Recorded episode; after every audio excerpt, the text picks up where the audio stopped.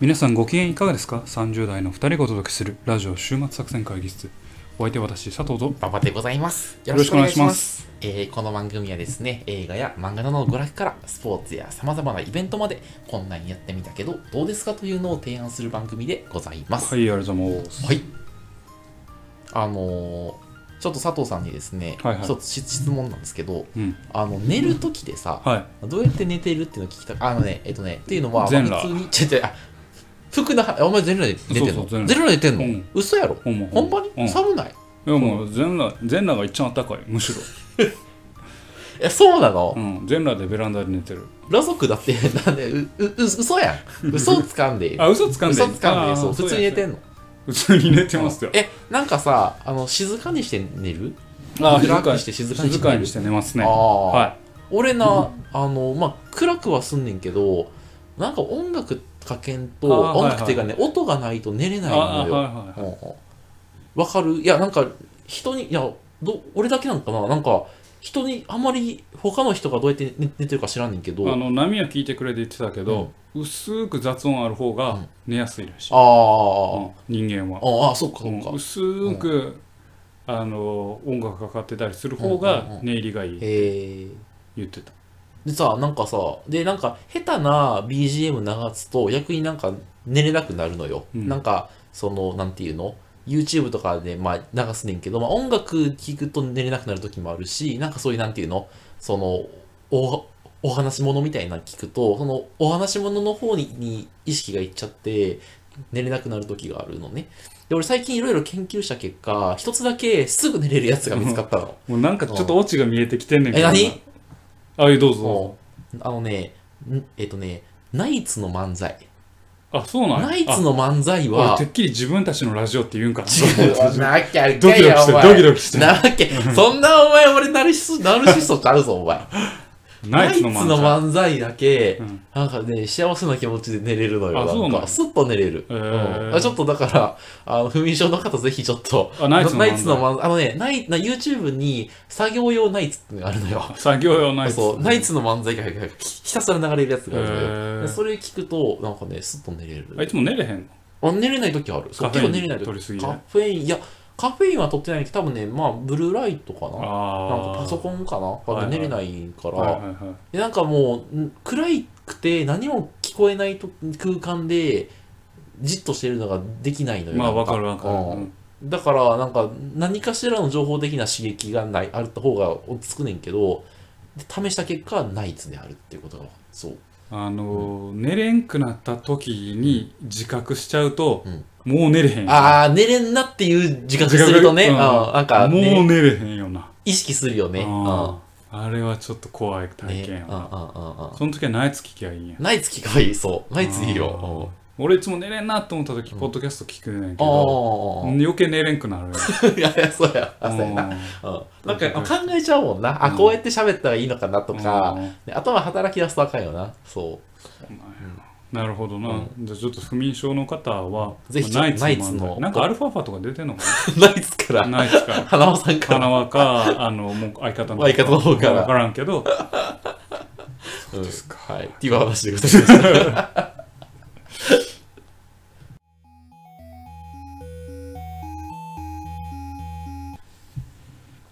はい、今日もね、会議を始めていこうかなと思います。はい今日のテーマは何でしょうかえっ、と、ただ佐藤が最近読んだ漫画を紹介したいと。はいはいはいはいあいいじゃん最近読んで面白かった漫画を紹あ介いしいじたゃいない回うんうんですね。うんうん知りたいよえっ、と、まあ、30代、我々の、まあ、コンセプト通りですよ。はい30代でうん週末やることがない人に向けて、うんまあ、ちょうどね、えーいいタイミングなんで、まあ、コロナがあるからあるか今らみんな多分家で暇してるからでもね、うんツタヤは行けたり、あーネットもまあ行けるのそうやでん、な、うん、あのちょっとこういう漫画を読んでみてはどうですかとそうやそうやそうや、いう話をちょっとええ時期をやりたいなと思ってますね。やろうで今回まあ深くうん入るんじゃなくて、うんまあ浅く4作品我々が得意なやつやな得意な浅く広く浅く広くそうやな4作品い行きましょうきたいと思います。まあ、こういうね、かえー外出自粛の中で、うんやっぱり外に出たいなっていう気持ちも出てくるあとるある思あうるんですよ一日中家おったらな、うんで、まあ、漫画の中せめて漫画の中だけでも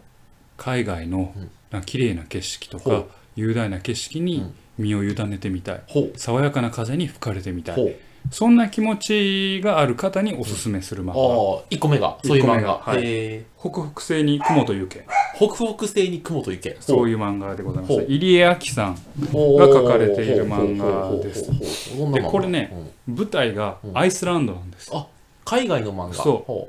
あの舞台がねうほうほうあ舞台がほうでまああのなかなか日本人には、うんまあ私もですけど、うん馴染みのないアイスランドとまあそうやんないう国アイスランドってうんアイスランドという国を舞台に、うんまあ、主人公の三山圭君、うんまあ、日本人のハーフの男の子あーはがいはいはいはいまあ、探偵家業みたいなのをする探偵なんだ探偵はあはあはあはあに彼があの、まあ、いろんな事件とかに巻き込まれていくというお話なんですけど、うんうんうん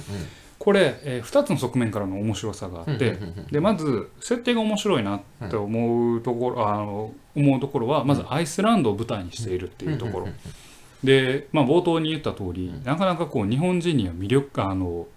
よくわからないまあ知らんわなあんま知らない世界アイスランドうんでそこの文化食文化であったり、うん土地の文化であったりはははっていうのが作中で描かれていくんですよねうんうん。うんでなる物語とオーバーラップあの物語の本筋にはあんま関係ないところで、料理とかのところがあのとかアイスランド人の生き方みたいなのが描かれている。へーそこがね、うんなんかあ面白いなあこうへーいう文化があるんだっあーていうのが見えてくるこれは結構いいのかななるほど、うん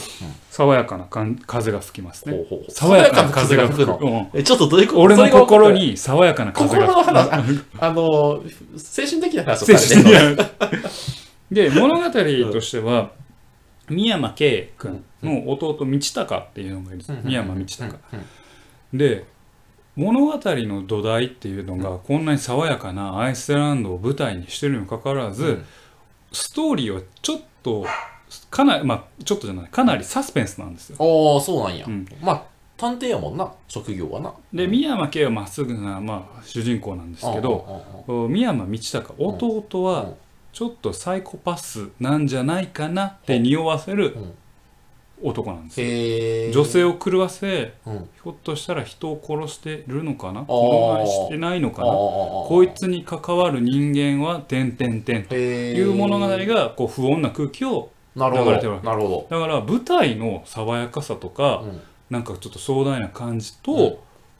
サスペンス性あーっていうこのなんだろうな冷たいものと熱いものを一緒に食べているような不はあはあはあはあ思議な感覚をほ得られるう。 「北北西に雲と行け」という作品うでんなるすほねど。でちなみにあの言って言ってなかったんですけうどん三山系はちょっとサイコメトリー能力みたいなのがあるんですよ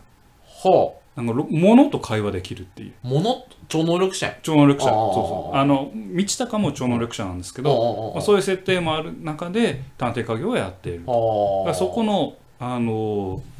爽やかな中で起きるちょっと血生臭い怪しいサスペンス性のまあ、三山道隆はどんなキャラかっていうとうんモンスター呼んだことある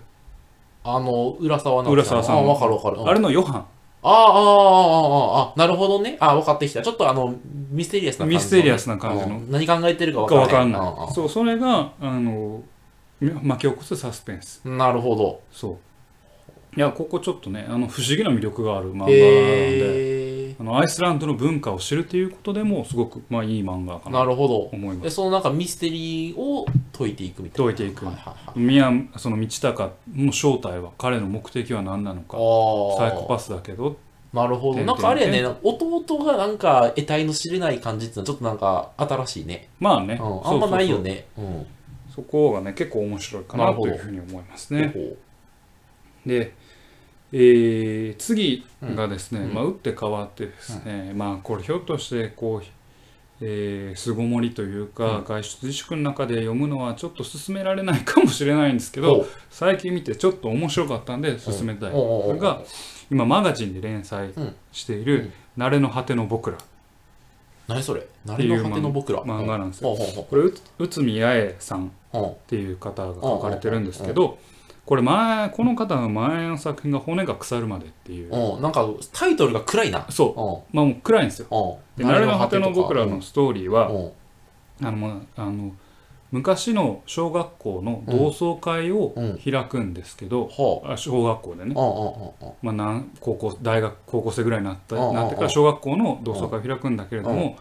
その同窓会を企画した、んえーまあ、ミキオっていうみきお青年少青年がう少年かなうん少年がその27人を監禁してはあそあのどっか集合させるのねそうの同あ窓会での小学校の中にねあ小学校にに同窓会でああみんな読んでみんなを呼んで監禁するんよおうおう学校でうんうんうんでゲームを始めるんよゲー何ムのをゲームを始めるかっていうと人間の信頼を問うゲームを信頼を問うゲーゲムほーうほうほうほうほうほうほうで、まあ、例えば今まさに原作でやってるのは、あの映画にも「S」っていう映画にもなったんだけれども、あのえースタンフォード実験っていう、まあ、有名な韓国実験の話監獄実験をやるんですあーグループに分かれて監獄実験をしてあーあーあーあー看守とえー囚人を決めてもし囚人があじゃじゃじゃ、えー看守うがん囚人に対して殴ったりうんなんか攻撃をしたらうんポイントが加算されてあるあはいはいはいはいはいでその、まあ、いくつかのチームの中でポイントが高かった人うがん救われて、最下位のチームは、うんまあ、この三木を首謀者が殺すっていう、おーなるほどでそこでまあこの根底に流れてるのはうん人の善性を問うっていう、あなるほど人がが極限状態でも善でいられるのかって、はいいうはいはいはいはいはいまさにうプリズナーズみたいな、んなるほどうんなんかちょっとさ、あの、あれあの、バトルロワイヤル的な感じ。あー、どっちかっていうと、あれか、ライアーゲームみたいな感じか。はいライアーゲームの方が近いはかいなはいはい。でまああのそういう極限状態に置かれた人間が何をするのかっていうドキドキ感もはいはいはいはい。あるしはいはいはいミキオの本当の狙いは何なんだろうっていうでこの漫画面白いのはもう冒頭で最後これがどうなるか分かってるんですよ分かってんのこれ集められて12人死ぬって分かってるんですよ決まってんの決まってる最初に事件が解決したっていうのうをん簡単なカットでパーってやってへでえ。結末はどうなこの事件がどう運ばれていくか分かんないああ。でもミキオがどうなったとかはまあちょっと分かんなあの、くて十字に死ぬことは確定してるのね。死ぬことはへえ。で物語の進行と同時うん、に、まあ時間のラインですねああああだから物語時間あ物語のまあ監禁されてる時間とうん未来のうん要は事件解決後うのん誰かのコメントみたいなのがうん時々挟まれてるはあだはあはあはあ。から演出的にこれがどうなるのかっていうのうがんうんうんうんあんなことかーっていうカットかうんら過去に戻まあその監禁されてる時間軸に戻っうんてうんうんうん事件がこう動いていくわけだからへえ。ここのサスペンスも面白いからなるほど。これねあのぜひ読んでもらいたいなと思うんですへえ結構面白いですねあ、そうなんだ。でまあえーちょっとずつのあらはあるんですようんうん27人監禁してうん一応出れないようにうんあのそれ逃げられるかうんらうんうんあのなんか周りに電流が流れてたり毒ガスが流れてたりすんねんけどうんうんうんミッキーを首謀者のミッキーを何もんやねんとああ、確かに。何で、電流をどうやって用意したのかと。用意したなってういう多少のあらはあんねんけんうんどこのまあなんだろうな、まあ、骨が腐るまで前作の骨が腐るまでもそうやけうんうどん。極限状態を作るのがうまいよねへえ、ああち。なみに骨が腐るまでは、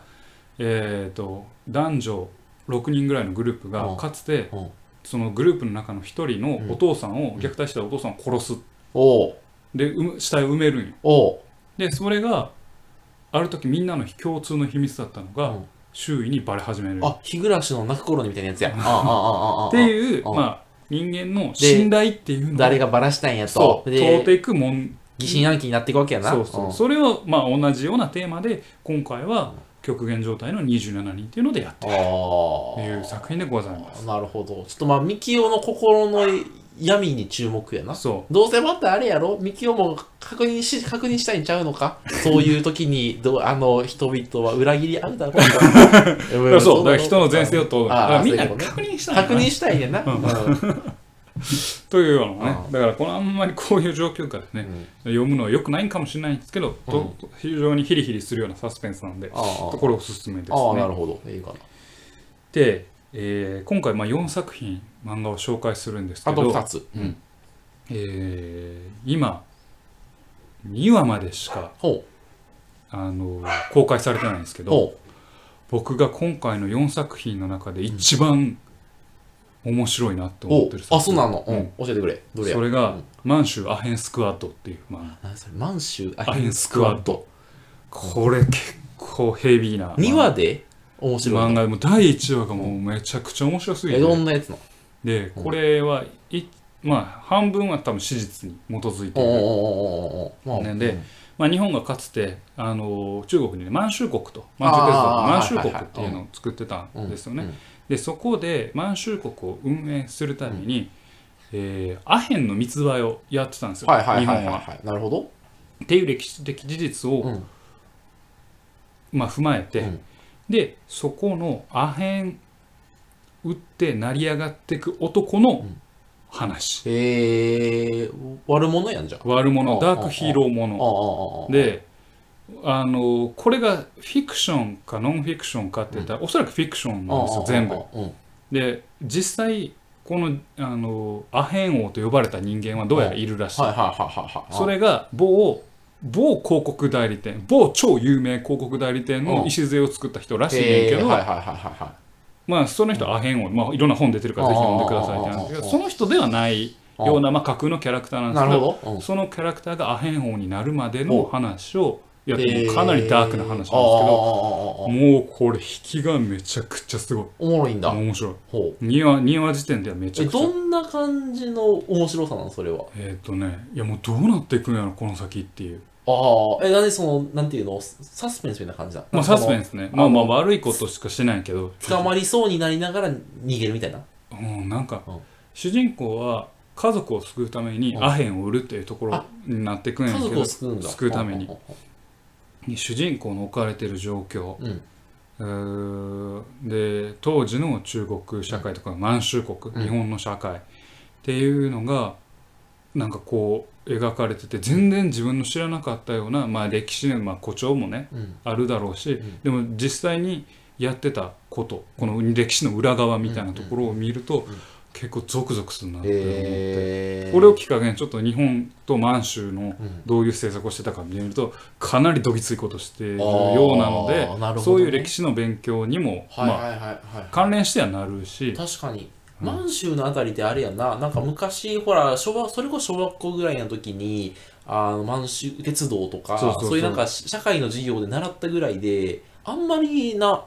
あの、ま、お俺ら勉強しないよなそう、んそれはもう多分教科書からうん省かれてる事実なのかもしれないうんうんうん日本があ日本人でアヘンって聞くと、ああイギリスがアヘンを言ったアヘン戦争ですねあーってそういうイそうメージそうあそるうけそどううん実は満州国でも、うん日本はそのマンアヘンを売ることによってう経済を成り立たせんてなたるほどねっていうはいはいはい実話からの、まあ、主人公キャラクターの話になって、えーこの引きはすごいなってお思うーおもろいんや、えうんそれ何で連載してんのそれこれねコミックデイズっていうウェブアプリであー見れるのそうなんでやこれあの誰でもタダで見れなまるほどあすたかだで見れるら面白いと思いますねこれのまあ原作が門門松司さんという方なんほうでほすけうど門松かさこの人講談社で、まあ、他の原作もやってるんですけど、あうのんストーカー行為がバレて人生終了男っていうほストーカーをするストーカー男が、ううん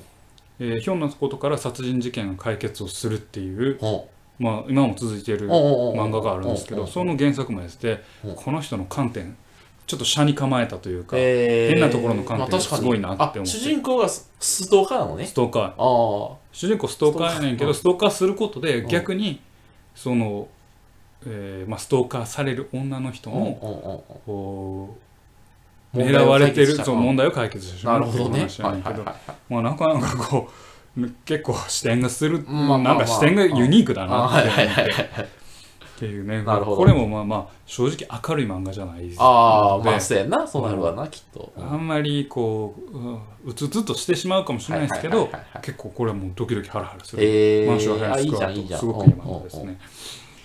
でまあ4作品紹介しましたけど、まあ、1作目2作目3作目とも全部サスペンスうんうんもう一回言って一作目何やったっけ一作「目が北北西に北雲と北雪」うん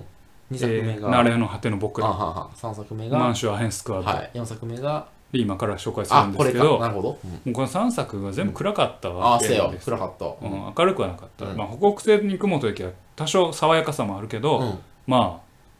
ヨハンみたいな声があ出てくるそうかやらな あんまり明るい漫画じゃなうくんて、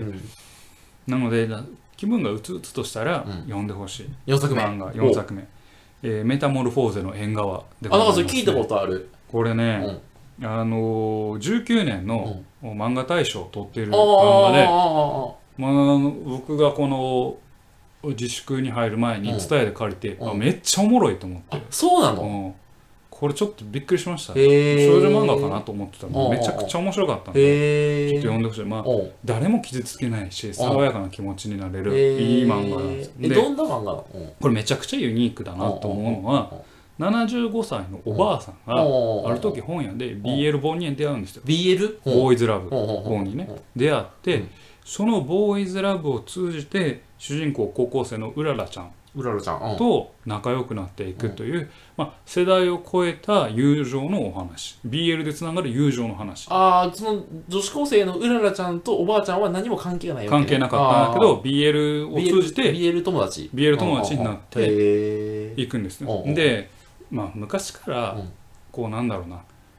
もう物語のフォーマットとしてあるわけですよ、うんうん老人と少年の友情みたいな、ああはいはい要は何か家庭に問題を抱えうるん主人公あー少年がある時老人のところに来るうんうんでもん成長して、うんまあ言うたらもう老人の問題も解決してうん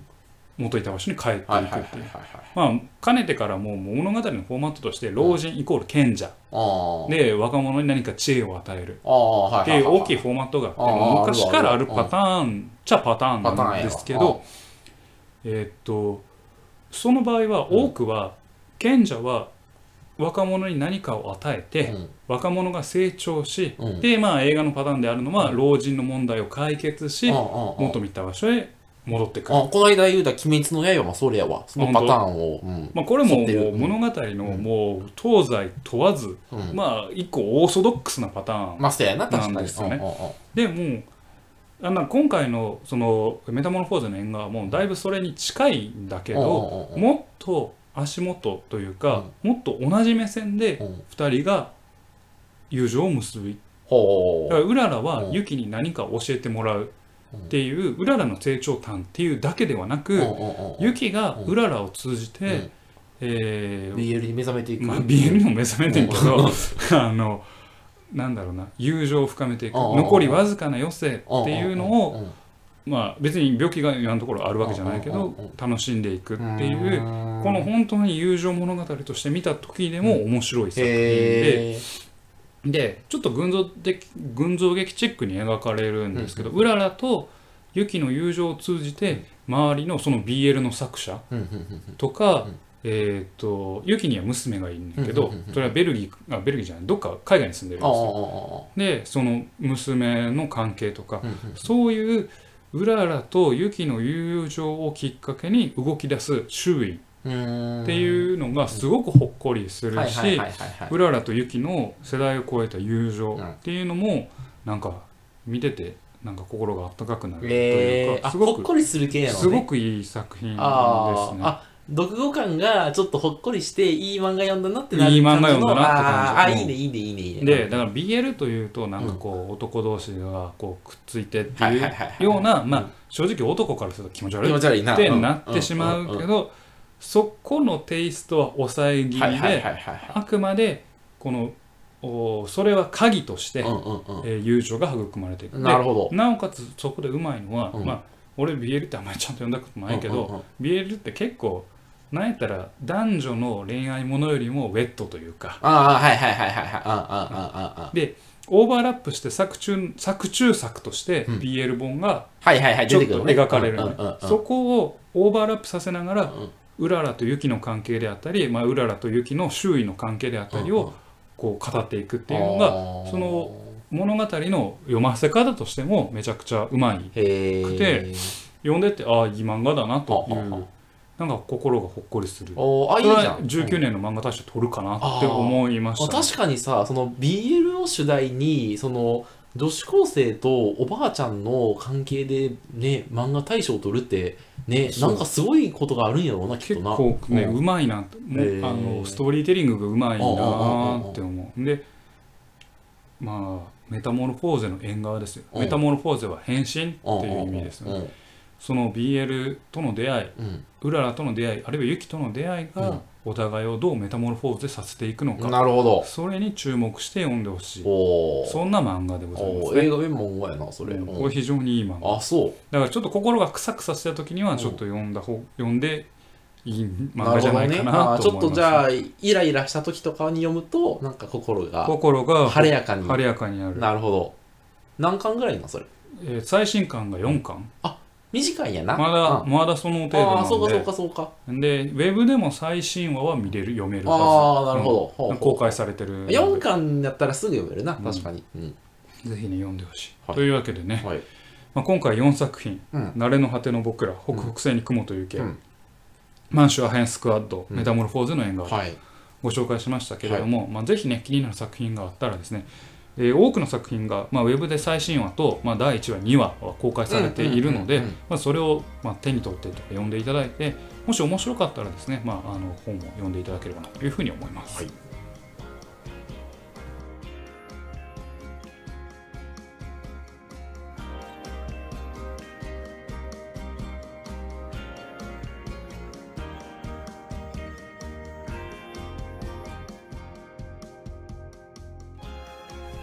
週末作戦会議室でお便りをお待ちしております。お便りやポッドキャストのメモ欄に記載されたリンクよりアクセスいただき週末作戦会議室ホームページメールフォームよりお願いしますまた、ツイッターもやっています。週末作戦会議室でぜひ検索ください。お便りは Twitter にいただいても結構でございますはい、ありがとうございます。はい